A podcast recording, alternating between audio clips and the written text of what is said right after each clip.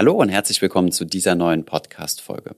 Auch in dieser Folge möchte ich euch wieder ein Interview präsentieren und zwar zu einem Thema, über das wir im Podcast ja schon mal gesprochen haben, nämlich das Thema Frugalismus. Wir haben uns einmal einen waschechten Frugalisten eingeladen und zwar meiner Meinung nach den bekanntesten in Deutschland, nämlich Oliver von frugalisten.de. Und ähm, ja, ich hatte ein sehr interessantes Gespräch mit ihm über verschiedenste Aspekte des Frugalismus, ob man denn jetzt super knauserig äh, sparen muss, ob man denn Großverdiener sein muss, um überhaupt als Frugalist leben zu können. Und all diese auch teilweise kritischen Fragen und ähm, auch Vorurteile, die man diesem Thema gegenüber hat. Von daher gehen wir direkt ins Gespräch. Viel Spaß bei dieser Podcast-Folge.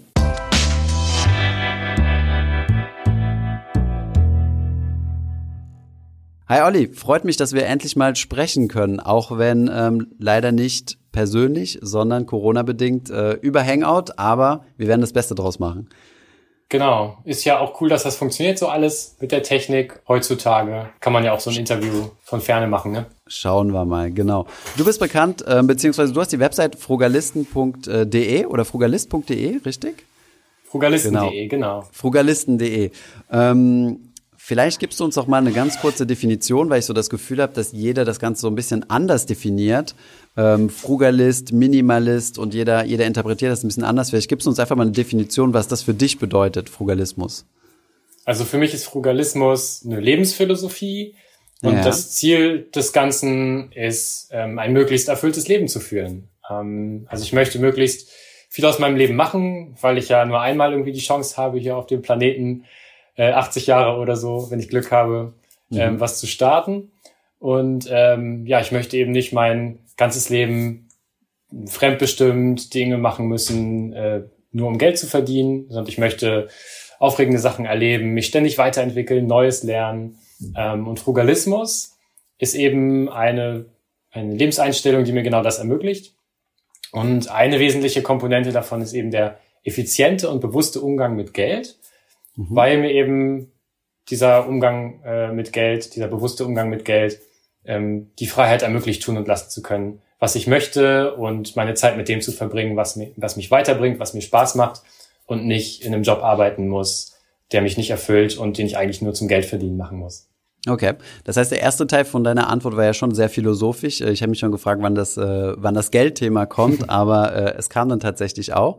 Und ähm, wie, wie würdest du das so einschätzen? Also ich kenne den Frugalismus jetzt mal rein nur aus, ähm, aus finanzieller Perspektive. Wie, wie wichtig ist es für dich zu sagen, naja, so dieses mehr philosophische ist da, ähm, ja, spielt da auch eine Rolle?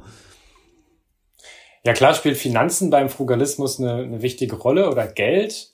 Ähm, mhm. aber oft wird ja Frugalismus so sehr als Sparen äh, verstanden oder dass es eigentlich sich nur ums Geld dreht. Aber ähm, je mehr man sich mit Frugalismus beschäftigt, desto mehr merkt man, dass Geld immer mehr in den Hintergrund tritt, weil mhm. ähm, ich begreife eben Geld als Werkzeug, als Mittel zum Zweck, um ja mir letztendlich Freiheit zu kaufen und mir Wahlmöglichkeiten im Leben zu kaufen.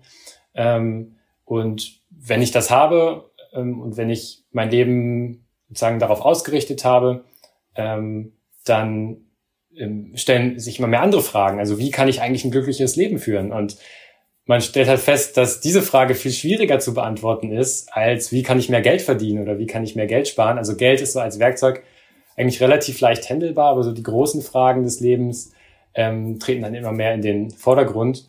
Und meine Erfahrung ist, je länger man sich mit Frugalismus beschäftigt, desto mehr geht es eigentlich mehr so um Lifestyle-Design, um Fragen der Lebensführung, ähm, wie führe ich eine glückliche Beziehung, ähm, was ist eigentlich eine erfüllende Arbeit, was macht mir eigentlich Spaß, was bringt mir, was macht mich glücklich, was bringt mir Freude, ähm, wie ernähre ich mich gesund, wie treibe ich Sport, ähm, dass ich lange fit bleibe. Und Geld ist dann vielleicht noch so ein Aspekt unter mhm. vielen, aber ähm, ja, tritt mit der Zeit eben immer mehr und mehr in den Hintergrund. Okay. Ähm, bleiben wir mal beim finanziellen Aspekt trotzdem, auch wenn es äh, schon vielleicht etwas weniger wichtig für dich geworden ist. Ähm, und zwar beim Begriff finanzielle Freiheit. Das geht ja häufig mit dem Thema Frugalismus einher. Und so wie ich das zumindest verstanden habe, ist es ja häufig so das Ultimumziel, in Anführungszeichen, finanziell frei zu werden bis zu einem gewissen Alter. Also das heißt, man lebt äh, sparsam bis zu einem gewissen Alter, um dann möglichst finanziell frei zu sein und ja noch weiter arbeiten zu können oder nicht. Richtig? Genau. Oder wobei, wie, wie, wie, wie sehr spielt das Thema finanzielle Freiheit äh, beim Frugalismus eine Rolle? Also auf jeden Fall eine ganz wichtige Rolle, wobei man finanzielle Freiheit nicht so als einen Punkt begreifen sollte, wo man sagt, ich strebe das an, vollständig finanziell frei zu sein, sondern finanzielle Freiheit ist auch ein, ein Kontinuum und ein Prozess. Ähm, also ich ordne nicht alles in meinem Leben diesem Ziel unter, irgendwann ausgesorgt zu haben und in Rente gehen zu können, sondern ich versuche eben durch geschickten Umgang mit Geld äh, mir immer mehr Freiheit in mein Leben zu integrieren. Also mhm. es fängt damit an, dass ich immer äh, ja genügend Puffer, Bargeldpuffer zum Beispiel auf dem Konto habe, dass mich eben Arbeitslosigkeit dass mir das nichts mehr ausmachen kann oder dass mir egal sein kann, wenn dann die Waschmaschine oder ein Auto kaputt geht. Mhm. Ähm, oder ich auch mal längere Sabbaticals machen kann, dass ich entscheiden kann, in Teilzeit zu arbeiten, länger Elternzeit zu machen, ähm, wenn ich mir diese Freiheit nehmen möchte. Ähm, und ja, am Ende dieses Kontinuums steht dann sozusagen diese totale Freiheit, wo ich dann ähm, gar nicht mehr für Geld irgendwas machen muss und eigentlich äh, nur noch meinen Hobbys nachgehen kann. Ähm, aber das ist eben so ja der Endpunkt und Freiheit fängt aber auch schon viel, viel früher an. Und ähm, dieses gesamte Spektrum an finanzieller Freiheit, also immer etwas mehr Freiheit in sein Leben zu integrieren, das ist für mich so der Baustein mhm. beim Frugalismus und nicht so mhm. nicht nur so dieses Endziel der Rente oder des Ausgesorgthabens. Hm. Ja, bin ich voll einig mit dir. Also ähm, das merkt man halt auch, wenn man gerade am Anfang steht vom Vermögensaufbau, ähm, habe ich halt schon häufiger mitbekommen, dass Leute so ein Motivationsproblem haben, sich denken, um Gottes Willen, warum soll ich denn jetzt Geld auf die Seite legen, um dann in 30 Jahren oder sowas was davon zu haben? Aber das ist eine falsche Denkweise, weil de facto äh, gewinnst du ja auch schon, wie du gesagt hast, ne, an Freiheit dadurch, dass du ein gewisses Kapitalpolster hast. Erst kleine Freiheiten, kein Dispo mehr nehmen zu müssen, dann größere mhm. Freiheiten, dir auch mal was richtig Tolles gönnen zu können wenn du möchtest, ohne dass es jetzt dein Kapitalstock auffrisst. Ähm, dann ähm, die Unabhängigkeit äh, von der deutschen Rentenversicherung und so weiter. Das ist also so wie so ein Computerspiel. Das ist nicht, äh, du bist direkt beim Endgegner, sondern so ein Level nach dem anderen. Genau, okay. und das habe ich auch in meiner eigenen Erfahrung so gemerkt. Also ähm, ich habe die ersten zwei Jahre in meiner Karriere, also mit 27 habe ich angefangen zu arbeiten als Softwareentwickler. Ich habe vorher Medieninformatik studiert und habe zwei Jahre Vollzeit gearbeitet, nebenbei noch ein kleines Nebengewerbe aufgebaut und habe nach den zwei Jahren festgestellt, dass es ganz schön viel war. Also ich habe sehr viel gearbeitet, ich hatte auch noch einen langen Arbeitsweg und hatte eigentlich wenig Freizeit, eben nur noch abends und am Wochenende, wo ich dann zum Beispiel den Blog geschrieben habe. Ähm, und das war so sehr einengend. Und dann habe ich nach den zwei Jahren beschlossen, dass ich meine äh, Hauptstelle, also meine Angestellten-Tätigkeit auf 60 Prozent reduziere, habe mir dann eine Teilzeitstelle oh wow. gesucht und ähm, nebenbei noch so ein bisschen mein Nebengewerbe weiter ausgebaut. Aber ich wusste eben nicht, ob das läuft. Und ich habe tatsächlich auch die ersten zwei Jahre wenig verdient mit dem, mhm. mit dem Nebenjob. Ähm, aber es machte eben nichts, weil dadurch, dass ich geringe Ausgaben hatte und auch schon ähm, ein gutes Vermögen angespart hatte, zu dem Zeitpunkt so 70, 80.000 mhm. ähm, Euro, ähm, hatte ich eben diese Freiheit, einfach mal meinen Job reduzieren zu können und schauen, zu schauen, äh, wo komme ich mit der Selbstständigkeit hin, wird das was, wird das vielleicht nicht, ein paar Dinge ausprobieren zu können. Und diese finanzielle Freiheit ist eigentlich die, ähm, um die es auch beim Frugalismus geht, ähm, eben die Freiheit zu haben, dass äh, ich nicht mein Leben meinen Finanzen unterordnen muss, sondern die Finanzen sich nach dem Leben richten können. Ich mein mhm. Leben so leben kann, wie ich es möchte, ohne dass Geld eine entscheidende Rolle dabei spielen muss. Okay. Jetzt hast du aber gesagt, ähm, das Thema finanziell Freiheit ist so das Ultimumziel. Also es ist nicht so schwarz oder weiß. Also du bist nicht entweder finanziell frei oder nicht, sondern es ist so eine, du, du entwickelst dich langsam so dahin. Ähm, für wann hast du dir das Erreichen dieses Ultimumziels äh, gesetzt, also das Ziel gesetzt? Du hast ja auch einen finanziellen Freiheitsrechner, mit dem man das auf deiner Website gut äh, für sich berechnen kann. Also als ich angefangen habe zu arbeiten, habe ich mal so eine kleine Überschlagsrechnung gemacht, äh, mir mal überlegt, wie viel verdiene ich jetzt ähm, wie viel könnte ich im Laufe meiner Karriere noch an Gehaltssteigerungen vielleicht bekommen als Softwareentwickler, ähm, wie entwickeln sich vielleicht meine Ausgaben. Damals waren die noch recht niedrig, ich glaube bei 700 Euro im Monat. Ähm, jetzt mit Familie wird es die nächsten Jahre wahrscheinlich eher nach oben gehen. Ähm, und habe dann eben festgestellt, dass es für mich realistisch ist, dass ich wahrscheinlich mit 40 etwa finanziell ausgesorgt haben könnte. Und dann okay. ich mir Wie alt bist du jetzt, um, um den Zuschauern so ein bisschen? Bin ich fast 32. Okay. Das heißt, du hast noch acht Jahre vor dir und dann ist das Ziel, die, die Freiheit erreicht zu haben quasi. Genau, wobei ich ähm, das Ziel mittlerweile so sehe, das ist nicht was, was ich jetzt verbissen anstrebe und wo ich wirklich auch mein Leben diesem Ziel unterordnen würde, sondern ich sehe das so als Motivationshilfe. Ähm, also dass ich irgendwie so ähm, das als, als geistiges Ziel vor Augen habe, das die Marschrichtung vorgibt, aber eben nicht, also wenn ich nachher mit 40 das Ziel nicht genau so erreicht habe, sondern irgendwie vielleicht nur noch fünf Tage die Woche als Selbstständiger arbeite oder vielleicht auch genau das gleiche mache, wie ich jetzt auch mache, aber mehr Wahlmöglichkeiten habe, ähm, dann sehe ich mich nicht als gescheitert, sondern dann ist alles gut und äh, ich kann dann aus der Position, aus dieser sehr starken Position dann ähm, weiter mein Leben frei gestalten, wie ich das möchte. Okay. Und ähm, ich weiß jetzt nicht, ähm, kommunizierst du Zahlen auf deinem Blog? Also du hast ja eben gesagt, äh, dass du 700 Euro ähm, an Ausgaben hattest. Wie viel musst du dann zum 40. Lebensjahr zusammen haben, um, äh, um dieses Ziel quasi erreicht zu haben? Oder halt also, später oder vielleicht sogar früher, je nachdem, wie gut die Börsen laufen werden? Also mein Plan sieht vor, dass das ungefähr 400 bis 450.000 Euro sind, die ich dann mhm. zum 40. Geburtstag benötige, um dann vollständig von dem Kapital und dessen Erträgen leben zu können.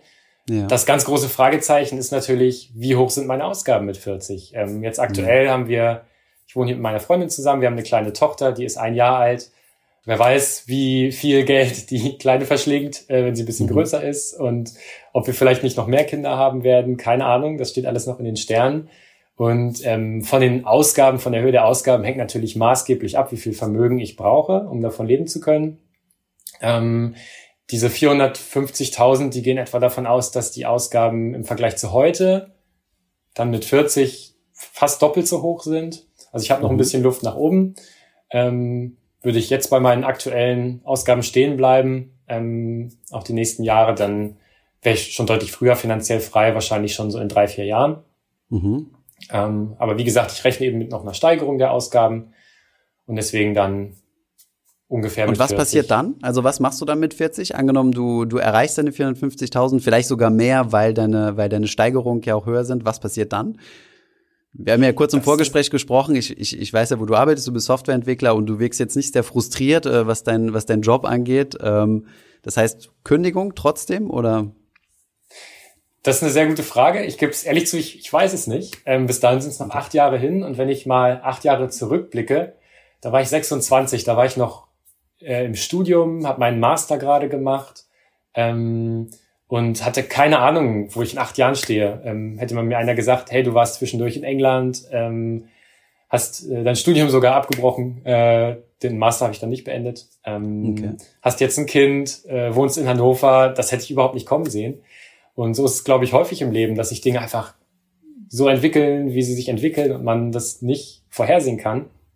Und für mich geht es eher darum, die Freiheit zu haben, ähm, anhand der Lebenssituation dann entscheiden zu können, was ich mache. Ich weiß zum Beispiel nicht, in acht Jahren macht mir mein Job als Softwareentwickler noch Spaß. Aktuell macht es mir Spaß, ich mag den Beruf, aber vielleicht sage ich in acht Jahren, ey, ich habe jetzt 15 Jahre hier vom PC gesessen und programmiert, mir reicht's, ich will jetzt irgendwie Gartenarbeit machen.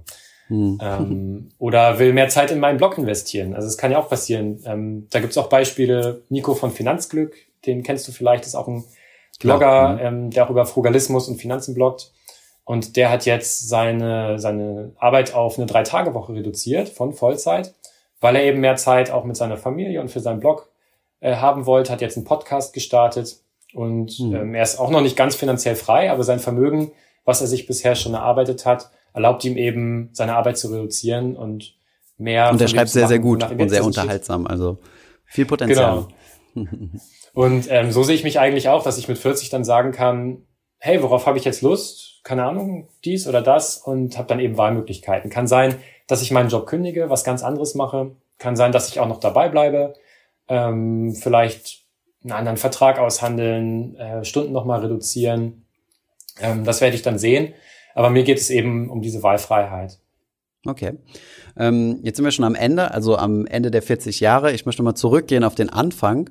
Und zwar ähm, haben wir eine interessante Frage bekommen ähm, aus der Community. Und zwar, wie bist du zum Frugalisten geworden? Ging das so schlagartig? Also hast du irgendwann mal was gelesen, so, keine Ahnung, in ein, zwei Wochen hast du gesagt, ah, das ist genau mein Ding, ich werde jetzt Frugalist? Oder warst du immer schon sparsam und es ist so sukzessive da reingewachsen? Oder du bist so sukzessive da reingewachsen?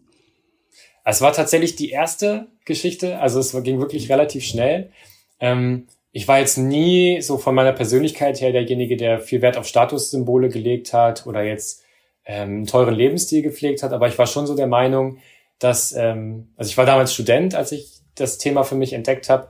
Und ich dachte, wenn man so erwachsen ist und ähm, ein ganz normales Leben hat, eine Wohnung, ein Auto, dann muss man sich auch schöne Dinge können, eine schöne Wohnungseinrichtung haben, in schöne Urlaube fahren, ein tolles Auto fahren. Ich habe damals so Sachen gemacht wie recherchiert, welches Automodell ich mir von meinem ersten Gehalt kaufen will und hm. überlegt, welche Elektronik-Gadgets kaufe ich mir als nächstes, Tablet, Fernseher. Also ich war schon so ein bisschen durch die Gesellschaft auch ähm, konsumorientiert, weil es ja ein bisschen vorgegeben, schon auf der Konsumschiene, genau.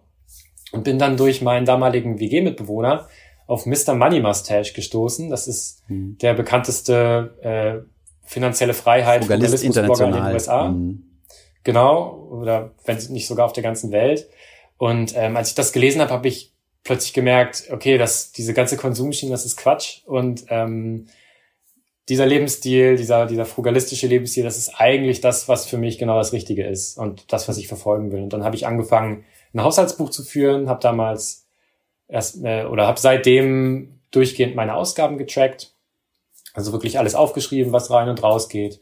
Ähm, habe erstmals angefangen, mich auch mit dem Investieren zu beschäftigen. Also ich hatte wirklich keine Ahnung. Ich wusste so grob, mhm. irgendwie eine Aktie ist ein Unternehmensanteil, aber wie man jetzt irgendwie an der Börse irgendwas machen kann. Ich dachte, das ist alles Zockerei und hatte wirklich keine mhm. Ahnung. Ich hatte ein Tagesgeldkonto zu dem Zeitpunkt, habe mich mit dem Investieren beschäftigt und ähm, ja. Und führst du das hatte, heute noch, das Haushaltsbuch? Das würde mich mal interessieren, weil ja. ich habe das auch eine Zeit lang geführt, habe das dann aber wieder sein lassen, aber es war eine interessante Erfahrung, zumindest mal zu wissen, wofür du was ausgibst.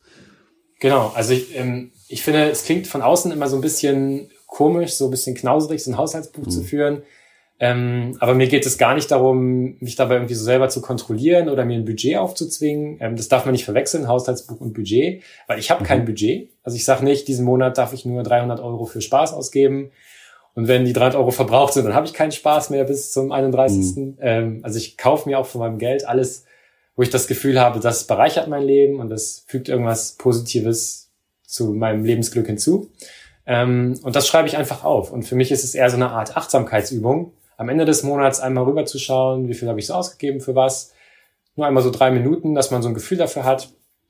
Und ähm, ja, es ist wie so eine Art Tagebuch führen oder so könnte man sagen. Also dass man sich selbst nochmal so ein bisschen ähm, beschäftigt mit seinen Finanzströmen und ein bisschen so ein Bewusstsein dafür aufrechterhält. Und um mehr geht okay. es eigentlich gar nicht. Okay. Wie setzt sich das jetzt konkret, äh, das Thema Frugalismus in deinem, in deinem Lifestyle um? Also was, äh, was macht ein Frugalist anders als ähm, ein in Anführungszeichen normaler Mensch? Oder ja. Ich glaube, der Kern dabei ist, dass man als Frugalist versucht, Dinge, ähm, Ziele anders zu lösen, anders zu erreichen als mit Geld. Mhm. Ähm, also gerade in unserer Gesellschaft ist es ja sehr verbreitet, wenn man ein Problem hat oder wenn man irgendwie denkt, ich will mal was Neues erleben oder ich will irgendwie ein Ziel erreichen, dass man versucht, es mit Geld zu lösen, sich was Neues zu kaufen, äh, die Wohnung zu renovieren, äh, neues Hobby, sich erstmal die Ausrüstung zu kaufen, in Urlaub zu fahren.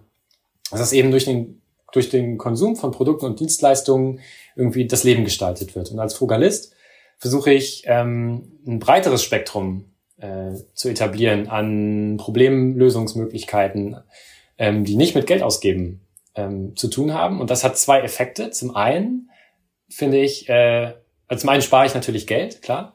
Und zum anderen lebe ich aber auch erfüllter, weil ich einfach mehr erlebe, weil es ähm, weil ich meinen Horizont dabei auch erweitere. Also. Einfaches das Beispiel. Das klingt widersprüchlich an sich. Ne? Also wenn du weniger weniger ausgibst, zum Beispiel durch Reisen, ja, also ich habe zum Beispiel mhm. ein, äh, ein, hohes Reisebudget. Ähm, wenn ich das jetzt streichen würde, würde ich behaupten, dass ich weniger erlebe. Ja, beim Reisen ist vielleicht ein gutes Beispiel. Da könnte man ja schauen, ähm, ich kann ja auf verschiedene Art und Weisen reisen. Ich kann die Pauschalreise buchen in irgendein Hotel, wo ich fünf Sterne Menü bekomme und ein Luxuszimmer habe. Ich kann aber auch Slow Travel machen, wo ich mit dem Rucksack bewaffnet irgendwie trampe und äh, irgendwo Couchsurfing betreibe. Das kostet fast nichts, ne? je nachdem auch in welchen Ländern man unterwegs ist. Ähm, oder zumindest ist es auf jeden Fall deutlich günstiger als die Fünf-Sterne-Reise. Und ich würde behaupten, wenn man reist, nicht weil man irgendwie Luxus genießen will, sondern weil man seinen Horizont erweitern will, weil man Land und Leute kennenlernen will, dann ist dieses, dieses Slow Travel ähm, die bessere Möglichkeit.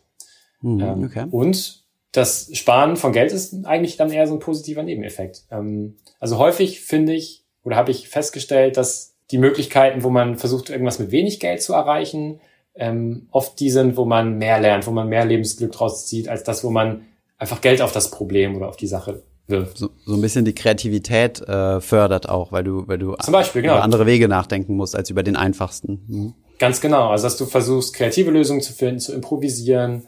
Ähm, was ich zum Beispiel mache, wenn irgendwo mal was kaputt geht, irgendein Haushaltsgerät. Das erste, was ich nehme, mache, ist erstmal, ich nehme einen Schraubenzieher und schraube das Ding erstmal auf und versuche was drüber zu lernen. Ähm, neulich war unsere Waschmaschine zum Beispiel kaputt und äh, ich hatte wirklich keine Ahnung von Waschmaschinen. Hättest du mir gesagt, mal mal auf oder beschreib mal, wie eine Waschmaschine von innen aussieht. Ich hätte nicht die geringste Ahnung. Wirklich gar nichts. Also was da irgendwie drin ist und was sich da bewegt, nichts. Und jetzt kann ich dir ganz genau erzählen, wie eine Waschmaschine funktioniert und was da für Teile drin sind. Ich habe da ein paar Sachen ausgetauscht und gegoogelt und YouTube-Videos geguckt. Ähm, und dann ging es mir gar nicht so ums Geld sparen. Ich hätte auch einfach eine neue Maschine kaufen können. Hm. Ähm, aber dann hätte ich immer noch nichts über Waschmaschinen gewusst. Und jetzt kenne ich mich irgendwie schon 1000 Prozent mehr mit Waschmaschinen aus als vorher. Ähm, und habe dadurch, dass ich mich mit den Dingen beschäftigt habe, eben was Neues gelernt und meinen Horizont erweitert. Und das ist dann irgendwie auch ein gutes Gefühl. Äh, Gerade wenn man Sachen repariert hat, äh, dann ist man auch irgendwie so stolz auf seine eigene Leistung und wenn die Geräte nachher wieder funktionieren, dann hat man irgendwie so das Gefühl, cool, das habe ich selber gemacht und schaut mit einem ganz anderen Blick dann auf die, auf die Dinge und auf seine Umgebung. Spielt das Thema Nachhaltigkeit bei dir eine Rolle? Ich meine, wenn du, wenn du eine Waschmaschine reparierst, statt dir einfach eine neue zu kaufen, die alte wegzuschmeißen, ist ja auch ein äh, sehr nachhaltiges äh, Verhalten. Genau, also das ist auch so ein weiterer Ökologie. Aspekt ja, ist auch auf jeden Fall noch so ein weiterer Aspekt, steht vielleicht für mich jetzt nicht so ganz im Vordergrund, aber es ist natürlich eine Win-Win-Situation, ähm, wenn ich durch frugalistische Prinzipien auch noch äh, Müll vermeiden kann, auch noch was für die Umwelt tun kann, dann ist es natürlich super cool und das okay. nehme ich dann gerne mit den Effekt. Okay. Wie ähm, wie entgegnest du, also wir haben eine kleine Umfrage zum Beispiel auf Instagram gemacht, wo wir mal gesagt haben, hey, habt ihr Fragen an Olli? Und ähm, da kommen wir später noch zu, äh, zu, zu so einem kleinen Fragenhagel, aber ähm, so ein bisschen der Konsens ist häufig ähm, so eine leicht negative Einstellung, so nach dem Motto, ähm, wie machst du das eigentlich, dich so einzuschränken, so nach äh, wie ein Mönch zu leben und also im Endeffekt zusammengefasst, äh, wie machst du das mit Verzicht, durch Verzicht zu leben? Ähm, Siehst du das, siehst du das Ganze so oder wie, wie entgegnest du solcher Kritik, die du ja sicherlich häufig auch hörst, so nach dem Motto, oh Gott, so sehr einschränken äh, könnte ich mich nicht. Also für Leute, die, die sowas sagen. Ich glaube, dass diese Einschätzung basiert halt so auf dem Missverständnis. Ähm, also erstmal, ich habe überhaupt null das Gefühl, auf irgendwas zu verzichten. Ähm, hat man ja vielleicht auch schon bei dem Thema Haushaltsbuch rausgehört. Also ich mhm. schränke mich nicht ein oder äh, verkneife mir irgendwelche Dinge, sondern alle, alle Sachen, wo ich denke, dass äh, trägt etwas Positives zu meinem Leben bei, die kaufe ich mir auch und da gebe ich auch Geld für aus. Ähm, weil es mir eben nicht darum geht, einfach nur Geld zu sparen, sondern ich will ja mein bestmögliches Leben führen und ein möglichst erfülltes Leben haben. Ähm, und wenn ich mir dann Dinge verkneife und dadurch unglücklich werde, dann ist das Ziel ja nicht erreicht. Mhm. Ähm, aber die Leute schauen eben von außen auf mein Leben und schauen sich vielleicht nur meine Ausgaben an, denken dann so, okay, der gibt 800 Euro aus. Wenn ich mhm. 800 Euro ausgeben würde, dann würde ich mich einschränken müssen. Ähm, mhm. aber mein Lebensstil ist ja ein komplett anderer. Ich habe ja ganz andere Strategien ähm, und ganz andere Ausgabenmuster und Ausgabenverhalten. Ich mache ganz anders Urlaub als die, als die Leute, die das vielleicht so von außen sehen. Ähm, ich lebe ganz anders und ähm, dadurch habe ich eben nicht das Gefühl zu verzichten, ganz im Gegenteil. Ähm, ich habe sogar das Gefühl, ich lebe sehr glücklich und sehr reich und sehr erfüllt und habe eigentlich alles, was ich brauche. Ähm, Okay. Meine, meine, meine Mama hat mich jetzt neulich gefragt, was ich hm. mich, mir zum Geburtstag wünsche. Und das ist wirklich immer eine super schwierige Frage für mich, weil ja, ich eigentlich alles sein. habe. Und ähm, ja, und ich glaube, dieses, dieses, äh, diese Ansicht, dass ich irgendwie so auf was verzichte und, und lebe wie ein Mönch, das sieht halt von außen vielleicht so aus, wenn man so seinen eigenen Maßstab ansetzt oder wenn andere Leute mhm. ihren Maßstab ansetzen. Aber nach meinem Maßstab ähm, ist das halt überhaupt nicht so. Mhm. Ja, ist wie wenn, äh, wenn man zum Beispiel die Geissens äh, fragen würde, wie sie mit äh, 5000 Euro im Monat umgehen würden. Ähm, dann würde die auch sagen, um Gottes Willen, äh, ich weiß gar nicht, wo ich anfangen soll, die Dinge wegzustreichen. Okay, verstehe. Genau, sehr ähm, gutes jetzt, Beispiel, ja. Jetzt gibt's noch einen zweiten, ist halt immer eine, eine, eine Relationsfrage. Ne? Ähm, zweites Beispiel, äh, zweite Frage oder zweiter Kritikpunkt. Ähm, den, den meiner, den, der ja häufig äh, so geäußert wird, ist ja, du hast gesagt, du brauchst rund 400, 450.000 Euro, ähm, um die finanzielle Freiheit zu erreichen.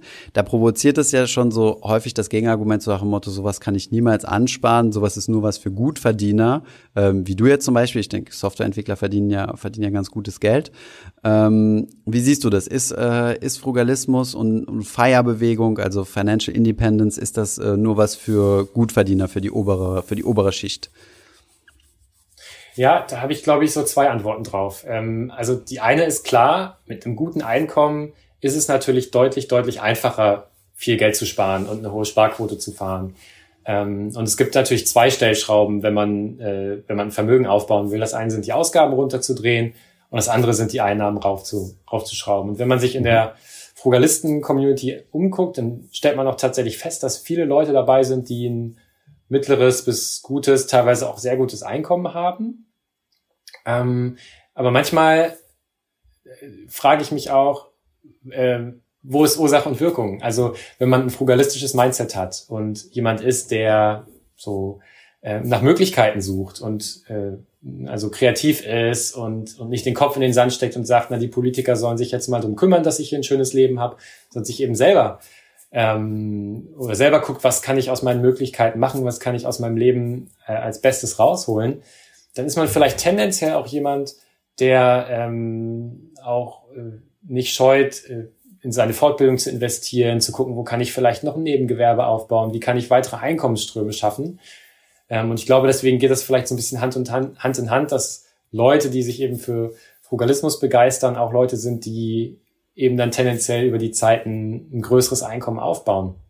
Und eben nicht nur umgekehrt Leute sind, die eh schon viel verdienen und dann äh, äh, zu der Sache kommen. Okay. Ähm, das, das ist so das eine. Und das zweite ist, was ich ein bisschen schade finde, ähm, wenn man sagt, ja, ich verdiene ja wenig oder ich verdiene nicht so viel wie jetzt Oliver oder irgendein anderer Frugalist. Mhm. Und deswegen ist das alles nichts für mich. Deswegen beschäftige ich mich jetzt gar nicht damit. Weil gerade als Geringverdiener ist es doch super cool, wenn man so an dem Punkt steht, äh, am Ende des Monats ist das Geld irgendwie knapp und drei Tage vor Monatsende muss man schon irgendwie Nudeln essen äh, ohne Soße. Dann äh, mhm. dahin zu kommen, dass man vielleicht 100 Euro im Monat übrig hat durch das Anwenden frugalistischer Prinzipien. Also für mich macht das Anwenden dieser Prinzipien den Unterschied von, ich kann die Hälfte meines Einkommens sparen zu, ich kann 70 Prozent meines Einkommens sparen. Das ist jetzt für mich im alltäglichen Leben nicht so, der, nicht so, nicht so groß spürbar. Aber für jemanden, der eh schon wenig verdient. ist deine Sparquote? Deine äh, ja, so um die 60 Prozent aktuell. Krass. Hm. Und für jemanden, der wo das Geld eh schon eine rare Ressource ist, weil er, er oder sie weniger Einkommen hat, sind natürlich Sparprinzipien noch viel wertvoller, ne? wenn man am Ende des Monats dann dadurch vielleicht ähm, etwas mehr finanzielle Freiheit im Kleinen schaffen kann. Hm. Prozentual ist es natürlich mehr, ne? Also ähm, wenn du, wenn du keine Ahnung, ein geringes Einkommen hast und schaffst, äh, 100 Euro zu sparen oder weniger auszugeben, dann ist das prozentual auf dein Einkommen gerechnet natürlich viel mehr. Okay. Absolut. Gibt es dann Vermögens auch beim Sorry? Vermögensaufbau, nur kurz, ähm, finde ich, dass der, die ersten Euros, die man spart, ja viel wichtiger sind als die letzten. Also wenn ich die ersten 5000 Euro, die ich spare, äh, die bringen mir schon so viel Freiheit, die über, ähm, erlauben mir irgendwie ein paar Monate ohne Einkommen zu überbrücken, mich selbstständig zu machen, äh, Risiken einzugehen. Also ermöglichen mir schon sehr, sehr viel konkrete Freiheit, konkrete Optionen im Leben. Wenn ich schon 400.000 habe und dann auf 405.000 Euro komme, das macht ja fast keinen Unterschied. Mhm. Ähm, also diese ersten Euros, die man vielleicht in, in, auch mit einem kleinen Einkommen ansparen kann, ähm, die sind ja viel wichtiger für, für die mhm. finanzielle Freiheit. Stimmt. Sinne. Gibt es denn was, wo du dir, ähm, wo du dir wirklich was gönnst, also auch äh, was ein bisschen was kostet ähm, und äh, wo du überhaupt nicht aufs, aufs Budget achtest? äh, wo ich gar nicht aufs Budget achte, glaube ich nicht, weil ich gucke immer, wie kann ich irgendwie äh, meine Ziele am günstigsten erreichen oder okay. äh, vielleicht das beste Preis-Leistungs-Verhältnis bekommen oder so. Mhm. Ähm, wo ich aber nicht ganz so aufs Geld schiele, ähm, sind meine Hobbys, wo ich wirklich äh, weiß, da ziehe ich auch Lebensglück raus und das ist mir super wichtig. Ähm, allen voran Skateboard fahren, das ist mein, mein liebstes okay. Hobby. Und wenn ich mir jetzt zum Beispiel mal ein neues Skateboard kaufe, habe ich jetzt vor ein paar Wochen gemacht. Okay. Ähm, sonst kaufe ich eigentlich immer alle Sachen gebraucht, irgendwie bei eBay und gucke da auch nicht so drauf, ob das eine bestimmte Marke ist oder so. Aber beim Skateboard, Da äh, kaufe ich dann auch mal neue äh, Teile und äh, dann auch vielleicht mal etwas teurere, wenn sie dann eben äh, in der Größe sind, die mir am besten gefällt oder so. Also da gucke ich da nicht mehr so ganz auf den letzten Euro, weil ich eben weiß, ähm, Skateboard fahren ist einfach für mein, für mein Glück so wichtig und ich ziehe da so viel raus, ähm, dass es egal ist, ob ich da jetzt 100 oder 200 Euro mal für ein neues Skateboard ausgebe. Äh, da kommt es dann nicht drauf an. Und da bin ich da eben auch bereit, ein bisschen mehr auszugeben. Mhm, okay. Interessant. Und gibt es auf der anderen Seite einen Posten, wo du dich besonders einschränkst, wo du sagst, äh, da ziehe ich besonders wenig Glück draus, das reduziere ich auf das absolute Minimum? Hm, da gibt's wahrscheinlich viel, das ist wahrscheinlich fast alles, was man so okay. kaufen kann.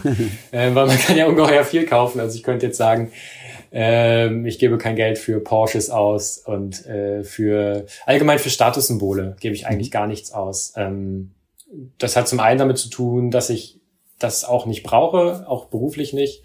Kommt immer ein bisschen drauf an, auch in welchem sozialen Umfeld man so unterwegs ist. Ja. Äh, du hast ja ähm, früher im Investmentbanking-Bereich äh, gearbeitet, wenn man da jetzt im Kapuzenpulli, äh, der vielleicht schon so ein bisschen ausgeleiert ist, zur Arbeit kommt. Ich weiß nicht, ob das, ob man dann so angesehen wurde oder so ernst genommen wurde. Vermutlich also ähm, du, du würdest dann halt einfach keinen Job bekommen, aber ja, ich meine, das ist halt ein Dresscode, genau. das ist ja wie wenn eine, äh, wie wenn ein Koch äh, in der Badehose zur Arbeit geht, das geht ja auch nicht, also ist einfach nicht möglich.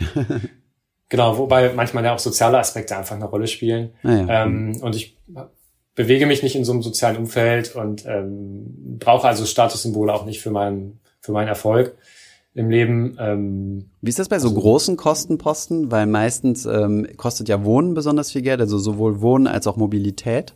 Ähm, sagst ja. du da, oh, da kann man richtig viel rausschlagen, ich schränke mich da ein oder sagst du, nee, Wohnen ist mir wichtig, da gucke ich nicht aufs Budget? Das ist ein sehr guter Punkt, gut, dass du ihn ansprichst. Genau, du hast nämlich recht, Wohnen ist eigentlich für die allermeisten Leute in Deutschland der größte Ausgabenblock. Ja. Ähm, und das zu wissen ist ganz entscheidend, weil wenn ich gucke, wie kann ich eigentlich Geld einsparen und ich versuche irgendwie, na, man kennt ja so diese klassischen Spartipps, irgendwie die, die Glühlampen ausschalten und äh, Backstein in der Duschgelpackung und noch den Boden auskratzen und hm. nur ein Blatt Toilettenpapier benutzen. So, wenn man sich das aber mal und da hilft ein Haushaltsbuch total gut, weil wenn man mal so ein Jahr Haushaltsbuch führt und stellt fest, also bei mir ist am Ende irgendwie so eine Zahl wie 10.000 Euro, das sind meine mhm. Ausgaben übers Jahr.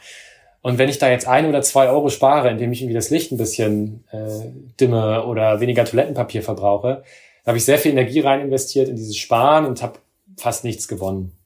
Und die großen Posten äh, wie Wohnen oder Mobilität, äh, da hat man aber einen riesen Hebel. Wenn ich es da schaffe, 50 oder 100 Euro im Monat einzusparen, dann habe ich einfach übers Jahr gerechnet auch so viel gewonnen ähm, und kann meine Sparquote massiv steigern. Und vor allem, ohne dass ich mich danach noch anstrengen muss. Also wenn ich zum Beispiel eine kleine Wohnung ziehe, dann muss ich mich ja nicht jeden Monat aufs Neue anstrengen, das Geld für die Miete einzusparen, sondern ich wohne ja in der Wohnung und die Miete geht von meinem Konto ab. Ich muss also nichts machen und spare Geld. Hm. Ähm, und für mich ist das Thema Wohnen, ähm, ich gehe da so ran, ich überlege nicht, also ich habe den Eindruck, viele Leute in Deutschland, ähm, wenn die sich überlegen, wo sie wohnen wollen oder was, was für eine Wohnung sie mieten oder kaufen wollen, gehen so nach dem Prinzip vor, was können wir uns leisten? Ähm, hm, also auch wenn man, hm. wenn ein Hauskredit aufgenommen wird, viele Familien, die gehen dann zum Finanzierungsberater. Das ist auch die erste Frage, dann, die ja, gestellt wird in den, ähm, auf den, auf den Immobilienplattformen, ne? Immo Scout und Co. Genau, ähm, wie, wie viel, wie viel Kredit kann ich mir leisten bei meinem Einkommen? Was kann ich irgendwie zurückzahlen in 30 Jahren? Und anhand dieser Summe wird dann geguckt, welches Haus können wir uns leisten? Also es wird so nach dem Maximalprinzip gehandelt. Und ich äh, versuche ja einfach mit meinem Geld effizient umzugehen. Also handle ich nach dem Minimalprinzip was nicht bedeutet, dass ich mich einschränken will an Wohnqualität, sondern ich schaue einfach nur, was brauche ich wirklich. Und ich möchte nicht äh, Geld jeden Monat für Quadratmeter Wohnfläche bezahlen, die ich überhaupt nicht nutze oder die ich für Dinge nutze, die mich nicht glücklich machen. Wenn ich äh, ein großes Zimmer mir miete und äh, stelle das nur mit irgendwelchen Sachen voll, die mir nicht, die mich nicht weiterbringen im Leben und die mich nicht glücklich machen, dann ist es rausgeworfenes Geld. Ähm, deswegen schaue ich, wie viel Platz brauche ich wirklich. Ähm, und bei uns konkret sieht das jetzt so aus, wir wohnen hier in Hannover äh, in einer ganz tollen Lage. Also es ist für, für uns auch eher wichtig, äh, wo die Wohnung gelegen ist, was für eine Umgebung hier ist. Wir haben äh, draußen gleich mehrere Spielplätze, das ist ganz toll mit Kind. Ähm, wir haben einen Gemeinschaftsgarten, den wir nutzen können. Äh, ich brauche fünf Minuten mit dem Fahrrad zur Arbeit, das ist ganz wertvoll. Ähm, dafür ist unsere Wohnung nur 46 Quadratmeter groß. Wir wohnen hier mit, also mit kleinem Kind auf zwei Zimmern haben uns aber hier gut eingerichtet und haben nicht das Gefühl, dass uns irgendwie der Platz fehlt, ähm, weil wir eben unsere Wohnung auch effizient eingerichtet haben. Hier stehen keine Möbel rum, die wir nicht brauchen, die wir nicht nutzen. Ähm, also jeder, jeder Quadratmeter ist sozusagen gut genutzt und ähm, dadurch sind wir nicht unglücklich oder haben das Gefühl, äh, beengt zu sein, aber es ist eben auch kein, kein Platz verschwendet. Okay. Und wir zahlen nur äh, 470 Euro Warmmiete. Okay. Mit allem zusammen sind es dann 600 Euro. Also 300 pro Person ungefähr. Das zahle ich weder in Paris noch in Berlin. Also da, ja. Sprechen wir mal über das Investieren vielleicht. Wir haben jetzt ziemlich viel darüber gesprochen, ähm, teilweise wie du dein Einkommen steigerst, aber auch viel, wie du deine Kosten runterbringst. Jetzt gibt's aber noch den dritten Hebel äh, oder den dritte, die dritte Stellschraube zur finanziellen Freiheit ähm, oder zumindest mal Unabhängigkeit, ist ja das Investieren. Von daher meine Frage, wie investierst du?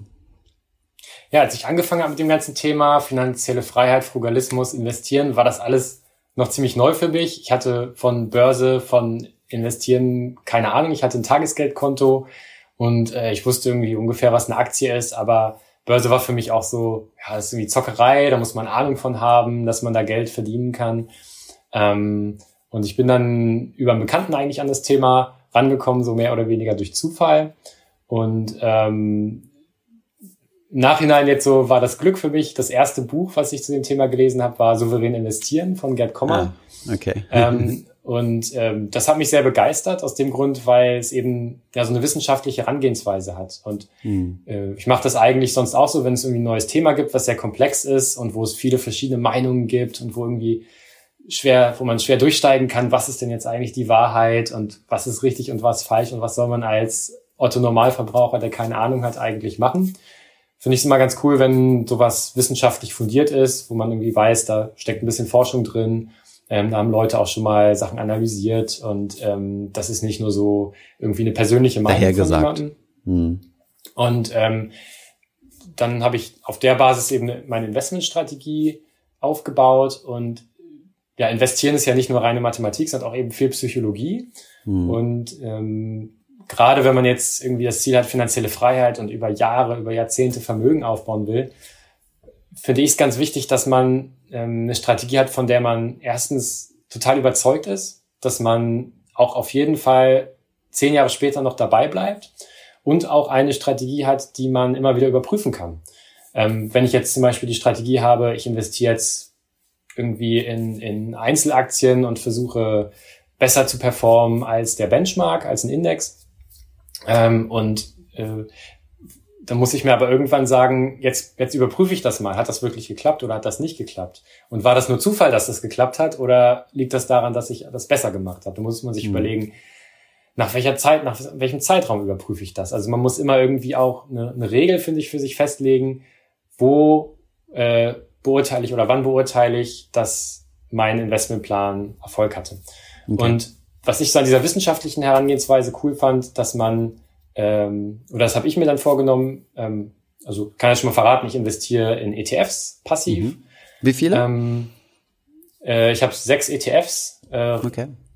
relativ breit gestreut, also drei Aktien-ETFs äh, weltweit, ähm, dann noch Rohstoff-Futures, äh, ein paar Anleihen sind dabei, Anleihen-ETF und äh, REITs. Mhm. Und ähm, ja, meine Herangehensweise ist so, für Investmententscheidungen, die ich treffe, muss es immer eine empirische Grundlage geben. Also es muss irgendwie Forschungsergebnisse geben, die sagen, hey, das hat über einen längeren Zeitraum und nicht nur zufällig irgendwie eine positive Rendite erwirtschaftet. Und es muss auch eine sachlogische Begründung geben. Also nicht einfach mhm. nur, ja, das ist irgendwie, ist in den letzten 20 Jahren nach oben gegangen, aber keine Ahnung, vielleicht ist es auch nur eine Spekulationsblase, sondern es muss auch irgendwie Erklärungsansätze geben, warum ist das so. Also bei Aktien gibt es ja typischerweise die, die Erklärung, ähm, das sind Unternehmensgewinne und man geht ein Risiko ein, wenn man in Aktien investiert und für dieses Risiko gibt es eben eine Prämie und die Rendite ist die Prämie, die ich bekomme. Ähm, und das ist etwas, was ich mir auch mal wieder in, in, ja, in Erinnerung rufen kann, wo ich weiß, auch wenn die Aktien mal fallen oder die ETFs mal fallen im Kurs, ich habe immer noch Unternehmensbeteiligung und ich gehe immer noch diese dieses Risiko einkriege, also immer noch hoffentlich langfristig diese Prämie. Und das hilft mir einfach dabei zu bleiben. Und ähm, wenn ich irgendwann mal denke, na, ähm, jetzt bin ich mir nicht ganz so sicher, jetzt ging es irgendwie mit den ETFs zehn Jahre bergab, dann kann ich immer schauen, besteht denn eigentlich diese, ähm, dieser Grund, warum ich früher in, angefangen habe, in ETFs zu investieren, nämlich die empirischen Daten und die sachlogische Begründung, existieren die noch? Und wenn man, mhm. wenn ich dann lese, okay, ähm, die Wissenschaft hat halt herausgefunden, ETFs sind total katastrophal, ähm, dann kann ich mir was anderes suchen. Aber wenn ich sehe, okay, die ETFs sind zwar jetzt zehn Jahre gefallen, aber es hat sich grundsätzlich nichts geändert, dann ähm, bleibe ich dabei. Und das hilft mir dann auch eben psychologisch, vielleicht mal eine Durststrecke oder einen Bärenmarkt durchzustehen. Und das ist dann okay. auch so meine Philosophie. Und ähm, wie finanzierst du dann später deine Entnahmen? Das heißt, du willst ja dann mit 40 die finanzielle Freiheit erreicht haben. Investierst du jetzt schon überwiegend in ausschüttende ETFs, also oder auf, anhand von einer Dividendenstrategie oder planst du dann einfach regelmäßige Entnahmen, also Teilverkäufe? Genau, also ich habe ja nicht vor, später mal unbedingt äh, ganz viel Geld zu vererben, sondern ich hm. möchte ja möglichst auch äh, von dem Geld, was ich jetzt anspare, dann was haben und äh, mhm. meine finanzielle Freiheit später mal genießen können. Und ähm, deswegen möchte ich auch schon innerhalb meines Lebens einen Teil meiner Ersparnisse oder meines Kapitals verbrauchen. Und da mhm. passt eine Dividendenstrategie natürlich nicht so gut rein, weil man da eher nur von den Ausschüttungen lebt und ähm, nicht unbedingt so das äh, ja, Dividendenanleger würden jetzt sagen, das Grundkapital, aber ob das wirklich so Grundkapital ist, darüber lässt sich ja streiten. Mhm. Aber nennen wir es mal so, äh, das Grundkapital. Die Initialinvestition. Äh, mhm. Genau. Mhm. Ähm, und dann kommt für mich eben nur eine Entnahmestrategie in Frage, wo ich dann auch äh, im Alter dann auch den, den Kapitalstock entspare. Mhm, okay, verstehe. Und ähm, uns hat jemand auf Twitch geschrieben, sag mal, ob das, äh, ob das stimmt, dass du jeden, äh, dass du nur alle sechs Monate investierst per Einmalanlage. Also du hast jetzt keinen ETF-Sparplan. Gibt es einen Grund für? Nee, einen Sparplan, einen Sparplan habe ich nicht. Und der Grund mhm. dafür ist, dass ich sehr unregelmäßige Einnahmen habe. Also durch meine äh, Selbstständigkeit, es gibt mal Monate, da verdiene ich mehr, es gibt Monate, da verdiene ich weniger. Okay. Ähm, mhm. Und auch meine Ausgaben schwanken. Gerade im Sommer sind sie meistens ein bisschen höher, weil wir dann öfter mal in den Urlaub fahren. Und ähm, dann gibt es eben Monate, wo ich wenig zum Investieren übrig habe mhm. und äh, Monate, wo ich dann plötzlich mal 5000 Euro auf einmal investieren kann.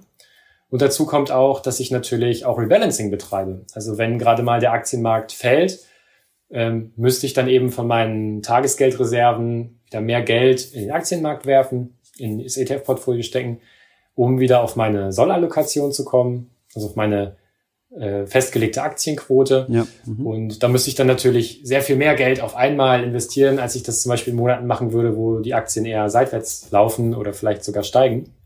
Und deswegen ähm, würde ein Sparplan, wo ich jeden Monat irgendwie einen festen Betrag investiere, da nicht so gut reinpassen in das Konzept.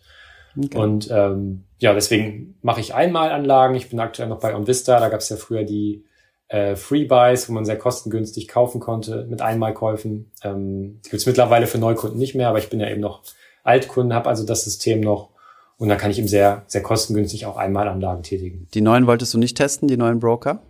So Trade Republic und Co. Ähm, ja, mache ich vielleicht mal in Zukunft. Ähm, mhm. Mal schauen. Also Smart Broker finde ich auch sehr interessant, das Angebot, was die haben. Ähm, mal schauen. Also aktuell ähm, bin ich mit OnVista noch ganz gut bedient.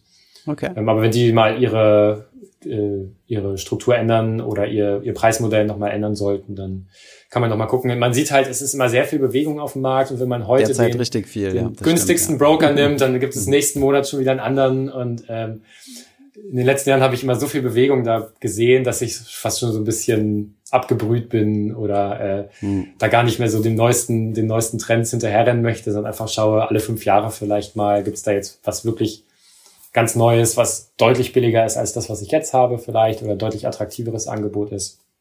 Hm, ähm, ja, aber aktuell. Ja. Und wie stehst du zum Thema Immobilien? Du hast gesagt, du investierst in REITs, also Immobilienaktien, das auch über einen ETF? Genau. Okay. Und äh, zu eigenen Immobilien? Also hast du die Frage kaufen oder mieten für dich entschieden oder ist das noch äh, in progress? ähm, zum aktuellen Zeitpunkt ja. Ähm, also ja, ist entschieden. Ähm, es gibt ja zwei Möglichkeiten. Einmal die selbstgenutzte Immobilie. Das ist für uns gerade nicht so interessant, weil wir uns im aktuellen Lebensabschnitt sehr viel Flexibilität wünschen. Wir haben ja. jetzt erst gerade ein Kind bekommen. Ähm, mhm. Wer weiß, vielleicht kommen noch mehr Kinder. Wer weiß, wo wir in fünf Jahren leben werden. Vielleicht nicht unbedingt äh, immer in der Stadt oder immer in Hannover. Vielleicht wird sich da noch einiges ändern und uns da jetzt festzulegen ähm, und eine selbstgenutzte Immobilie zu kaufen, äh, passt einfach nicht so in den Plan. Und ähm, eine Alternative wäre natürlich eine vermietete Immobilie. Ähm, aber ich habe halt festgestellt oder auch aus den Erfahrungen von anderen, dass es nicht so einfach, wie ich kaufe mal eben ETFs, sondern man muss sich da schon auch mit beschäftigen. Viel Zeit investieren, ähm, ja. Mhm. Viel Zeit investieren und ähm, ja, als Familienvater, der arbeitet, selbstständig ist, nebenbei noch einen Blog führt, ähm, Mhm. passt das da einfach gerade nicht, nicht so ganz in, ins Konzept. Und deswegen freue ich mich sehr, dass die ETFs da deutlich pflegeleichter sind in der Hinsicht. Okay. Wie häufig schaust du ins Depot? Ja, ähm, etwa einmal im Monat. Also ich mache einmal im Monat ja meine Haushaltsbuchauswertung und trage sozusagen meinen aktuellen Vermögensstand auch in eine Tabelle ein. Ähm, und da schaue ich dann ins Depot, wie viel gerade drin ist. Okay. Trage das einmal ein und gut ist. Oder Okay. auch wenn ich dann natürlich nachkaufe, dann muss ich natürlich mich auch einloggen. Okay. Und investierst du in äh, volatilere oder in exotischere Anlageklassen, also so, keine Ahnung, Kryptowährungen oder irgendwelche anderen Dinge oder ganz stur ETFs in Anführungszeichen? Ja, da bin ich aktuell noch sehr faul. Also äh, bisher habe ich tatsächlich nur das ETF-Portfolio. Ich finde so alternative Anlagen auch ganz interessant, so einen kleinen Teil das beizumischen. Ähm, aber es ist eben doch auch Aufwand, den man betreiben muss. Man muss sich beschäftigen. Ähm, selbst wenn man jetzt ein paar Coins kauft, äh, muss man sich erstmal einen Account bei irgendeiner Coinbase äh, oder Mhm. irgendeinem, irgendeinem so ein Wallet erstellen. Ähm, dann schauen, wo legt man das an, welche Coins ähm, und dann nimmt man wahrscheinlich nur so einen ganz kleinen Teil seines Portfolios, wenn man nicht super risikofreudig ist, vielleicht fünf Prozent und die Renditechance, die man da hat, die ist natürlich dann aufs Gesamtportfolio betrachtet sehr, sehr klein. Ähm, und da sehe ich aktuell für mich auch nicht so den Aufwand nutzen, Aufwand nutzen Effekt. Und für P2P-Kredite gilt eigentlich das Gleiche.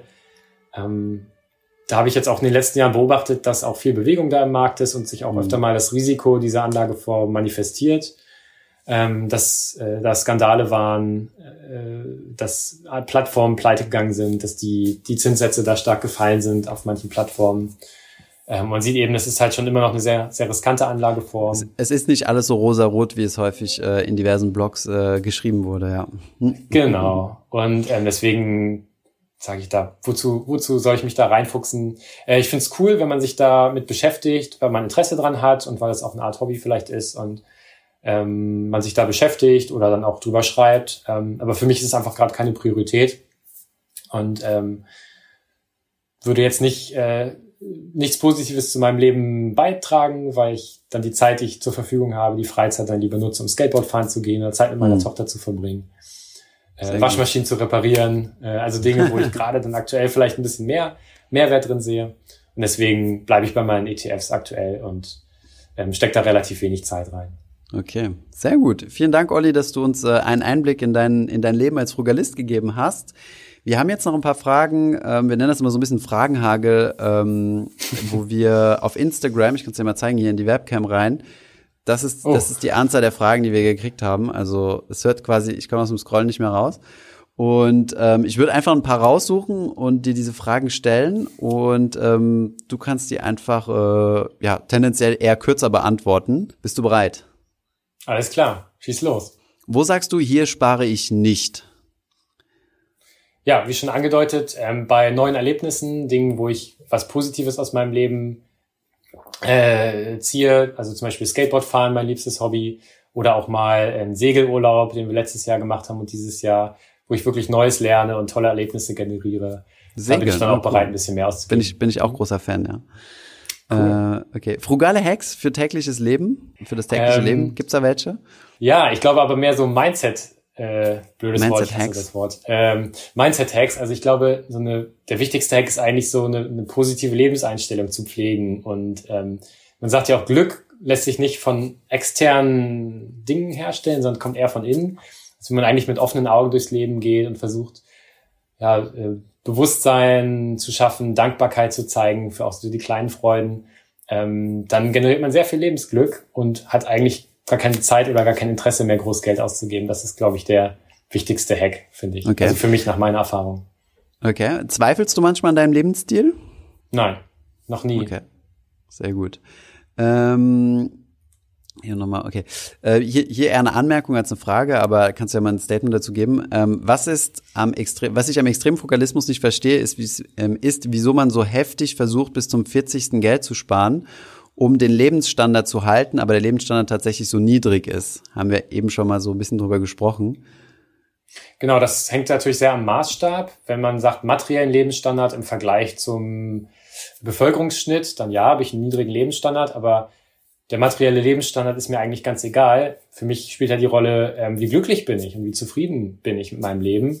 Mhm. Und Frugalismus bedeutet eben, sich mehr so auf die Zufriedenheit, auf das Lebensglück zu konzentrieren, nicht auf den materiellen Lebensstandard. Ähm, das ist ein Maßstab, der für mich eine Rolle spielt. Und ähm, da könnte ich mir vorstellen, dass ich äh, da gar nicht so weit äh, ab bin von oder vielleicht sogar über dem Durchschnitt liege, was das Lebensglück okay. angeht. Sehr gut. Und ähm, interessante Frage, würde eine Gesellschaft funktionieren, in der alle Frugalisten sind? Du profitierst ja, du, du, du profitierst ja schon vom Konsum anderer in deinem ETF-Depot. Absolut, das stimmt schon. Ähm, sie würde wahrscheinlich nicht so gut funktionieren, wenn alle genau das machen würden, was, was ich mache, von heute auf morgen.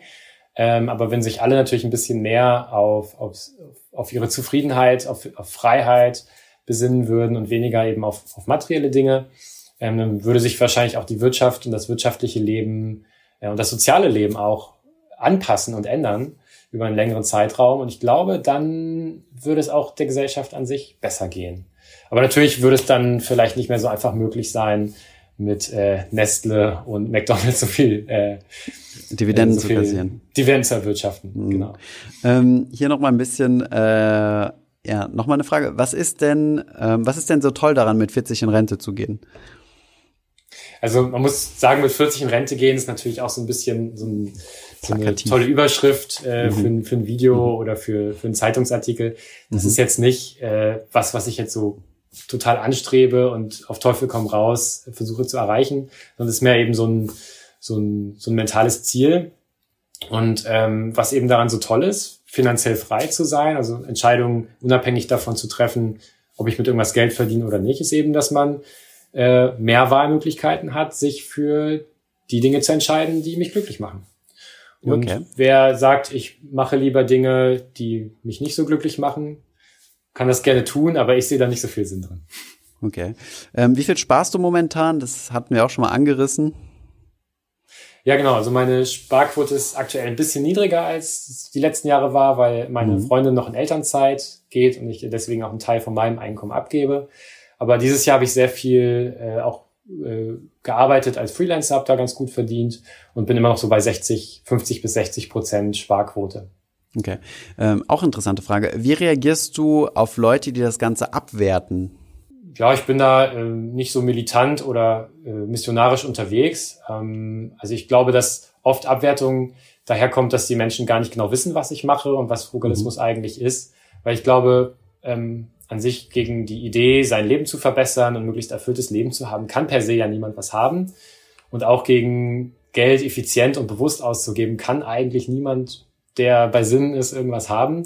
Und deswegen glaube ich, rührt Ablehnung eher davon, dass man sich noch nicht so mit dem Thema beschäftigt hat ähm, dass man vielleicht Vorurteile hat oder ähm, Dinge eher so von außen wahrnimmt, ähm, die von innen betrachtet gar nicht so sind, wie sie scheinen. Okay. Zum Abschluss noch eine Frage. Bist du glücklich mit deinem Lebensstil, auch von Instagram? Ja, absolut. Also ich glaube, ein Lebensstil, der darauf abzielt, glücklich zu sein. Ähm, wenn man damit nicht glücklich ist, dann lebt man irgendwie falsch. Oder äh, also es geht mir auch immer darum, zu hinterfragen, immer das, was ich jetzt gerade mache, ähm, macht mich das zufrieden, langfristig, bringt mir das irgendwie was Positives, entwickle ich mich dadurch weiter, äh, lerne ich dabei was Neues, habe ich dabei Spaß.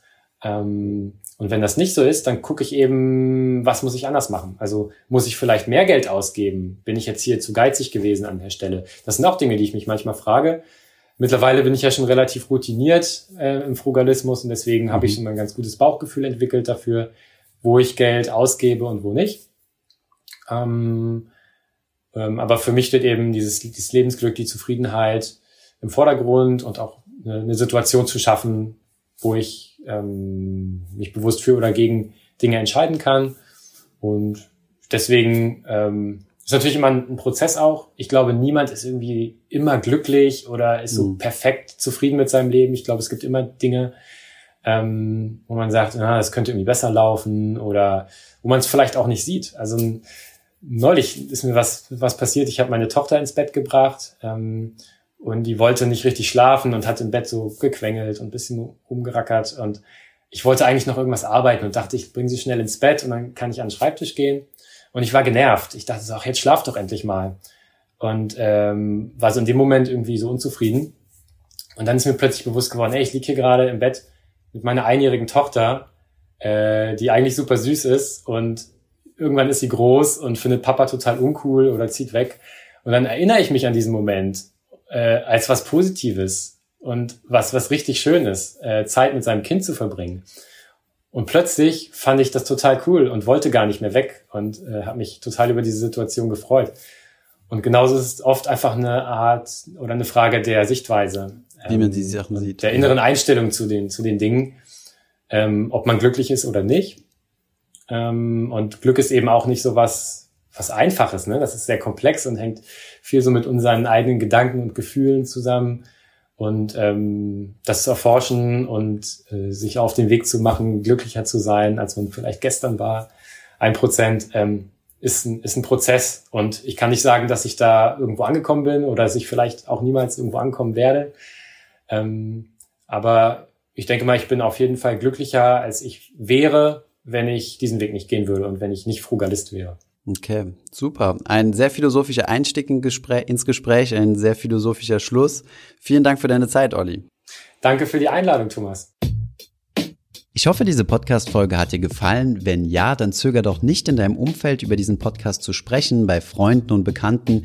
Ich denke, es gibt auch in deinem Umfeld viele Menschen, die sich für das Thema finanzielle Bildung interessieren oder interessieren sollten. Wenn du auf iTunes bist, würden wir uns auch freuen, wenn du uns eine positive Bewertung dalässt.